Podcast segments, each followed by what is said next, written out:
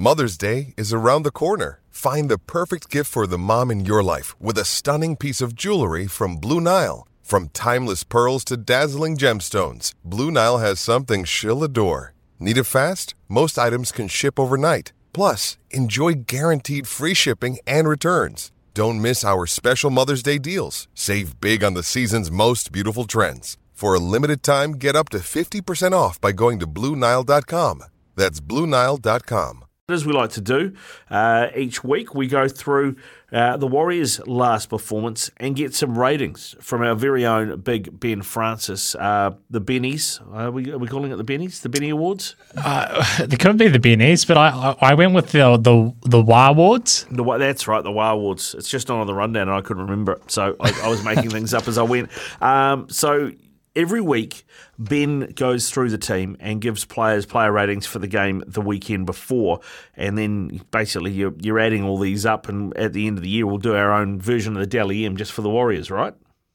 Pretty much, and hopefully we might be able to get the actual winner. Um, depending on how funding goes, we might be able to source them an actual trophy. Okay, all right. Well, I look forward to that. So, Oh, uh, anyone anyone want to donate some money, which you can put your business or whatever, just get in touch. yeah, that'd be that'd be massive. Yeah. Uh, just so you know, the the Chemist Warehouse WA Award, Yeah. for- for example, it could be. You know, so Yeah, it's- I, I, th- I think the players might appreciate it a bit more than the Simon Mannering medal, but Well, you, you never know. Never know. I wonder. I'll tell you, it'd be interesting to see when we get there. Actually, if the Simon Mannering Medal recipient and the WA Award recipient are the same person. Well, I remember last year the Warriors did their awards immediately after the game against the Titans, which they lost in Golden Point. And I was adamant Wayde Egan was going to win it. I was I was so confident, but he didn't. It was Euan Aitken, so um, yeah, this is why kind of why I thought I'd tally it up, and it's quite quite interesting because uh, there's definitely there's definitely the same players that seem to be stepping up, and a few that are are ahead. But then when you get a guy like Tohu who didn't play, uh, you got a guy like Wayde Egan who's already missed a game as well, and you think that just those one games will count will count against them in this, but doesn't mean it will count, count against them in the Simon Mannering medal race because I think Tohu Harris actually got nominated last year and he missed the first nine games of the season. Oh wow, yeah, yeah. Well, uh, there are uh, competitions that do this, and they have a uh, uh, basically the way they run it is that, and I can't, sorry, I can't remember how many it is, but basically you you get to um, you get to drop your t- couple of worst performances, and then and then the average, and that helps make up for players that have missed games. That's actually a good good way of doing it. To be honest, you can add up all the scores, divide it by how many they played, and you get an average season score. Yeah, yeah. So that might work. That might work as well. Uh, but anyway, let's uh, let's not dally any longer on the on the ins and outs of this. Let's just get straight into it. Charnze Nicoll-Klokstad, uh, great to have the fullback back. Yeah, and look, he was strong as ever at the back. You know, so he, he's one of the. He, when I watch him play, the way I best describe it is probably he he's the right player for how the Warriors want to play. So he's not he's not your not not the most flashiest, most outstanding fullback, but he does his role, and I think that's that's the thing which has been really good with the Warriors team this year, is that when some of these guys were signed, some of them were, were like questioned think, why did we pick up these guys? But they were they were brought in to do a job, and one guy that is definitely stepping up and doing his job is Charnze Nicoll-Klokstad. I gave him an eight. Eight. All right. Well, that's a that's a good uh, that's a good start. Yeah, I, I'm with you on that. You know, there are some players that the Warriors picked up that I was like, why are we picking him up? Charnze was not one of them. I thought he was a great pickup because he he offers you cover in the centres as well. He's a great fullback, very defensive fullback. He's quite a different player to Reece Walsh, but gives you a lot more solidity in the spine. Yeah, and I, I think the reason why that there probably wasn't that reaction to when he was signed was because many people felt that he shouldn't have gone in the first place because, of course, he was at the Warriors initially. Uh, but he's got his opportunities, making the most of it. So, yeah, I, I think he's doing great. So, yeah, like I said, gave him an eight. All right, uh, Ed Kosi. Yeah, this is the, what Kosi seems to be the one that kind of gets a bit of criticism about, to be honest. But look, quite a few of the guys in the Warriors, and especially on that edge, did not start off well. Let- Let's be frank. You know, the Sharks were up twenty 0 and it was at twenty six six. Off just that escaped me off the top of my head. So I did give him a six. Like he did well to bounce back after a tough start. Yeah, he did. He did, and he is scoring tries, which you know is uh, is, is big for a uh, a, a winger as well. Um, let's uh, move on to um, uh, Viliami Vailea. Yeah, a bit at the same, and you know, same edge. Tough start, improved as the game went on though. But I think his overall involvement was a bit more quieter, so I gave him a five. A five. Uh, Adam Pompey.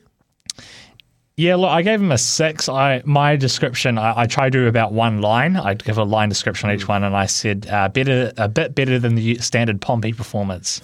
So he gets a six. He gets a six. Uh, what about Marcelo Montoya on the other wing? Yeah, look, he he was actually for me he was quite quiet compared to how he usually is. He did well bringing the ball back, I felt, but he only gets a six. Okay, so he gets a six. Uh, what about Ronald Volkman, who was in for Maire Martin? Yeah, look, this one's a bit tough. I know he, he didn't play the whole game. Uh, I kind of felt that the Sharks probably targeted him a little bit. I think it was only his fourth game in the NRL. Uh, not the same as Maire Martin, but I think you know he'll be better off for that performance. Uh, I gave him a five. Five. All right. Okay. Uh, Shaun Johnson. He went all right. What did you give him? He did go all right. Uh, know, I was I was trying to think today of some of the, the great comebacks that Shaun Johnson has helped architect, whether it's for the Kiwis or, or for the Warriors, and this, this was his absolute next level. He gets a nine. Wow. But uh, my my favourite Shaun Johnson leading comeback was uh, 2018. It was against the Canberra Raiders, mm. where he scored the two droppies in two minutes. That's right. Remember that. Uh, and the reason why that one stands out is because I meant I won a bet with one Craig Norenberg's Raiders hardcore legend, and he had to wear a Warriors jersey for the day at uh, Newshub, and every time it's his birthday, he I always posts a photo of it. So oh, nice! Just just remind him. Just yep. remind him all the time, and especially especially the way the Raiders are going this year. Yeah, yeah, hundred uh, percent. It's interesting actually if you look at that. So we, we haven't got to the forward pack yet, but the back line the number one and the number seven get an eight and a nine. Everybody else in between is a pretty ordinary. Yeah, I think that's probably though because of the, the way that the Sharks were targeting. I, I, it's one of these typical things where you see, like for example, the Warriors get off to a bad start and the Sharks get a bit of a roll on, and you think, oh, this is terrible. But then you look at the stats and you think, well, the Warriors have had no ball.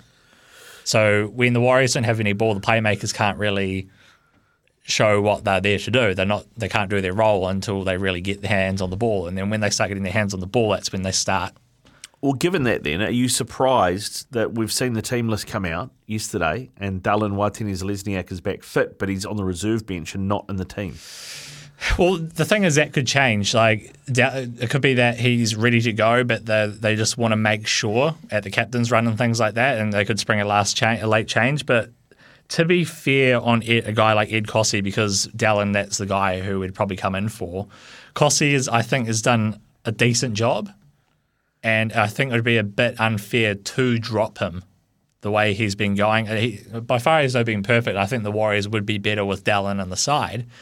But when you got a guy playing well and the Warriors are winning, part of me kind of thinks, do you really want to change up a winning team? But it could literally just be down to a they're not 100% sure on him and they just want to wait and see before giving it the green light. So All right. We'll, well let, us move on to the forward pack then. Uh, Addin Fonua-Blake.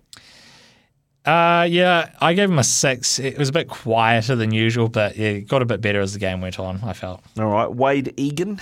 Yeah, he gets a nine as well. He he, he was captaining the side, and it was a true captain's knock. I've, I've said this every week, and I, I, it's great to see people are starting to appreciate him because everyone has always knocked him, even though people in Australia have said this got big raps on this guy, and he's a guy that's really starting to show that potential that he's been talked up about. So uh, he's fantastic, and I'm glad we've got him pretty yeah. much. All right, Bunty Afoa. Yeah, I don't know what's up with Bunty to be honest. He pretty much starts, plays 20 minutes, and then you don't see him again. He gets a five because it doesn't, didn't really do much to be honest. What about Jackson Ford?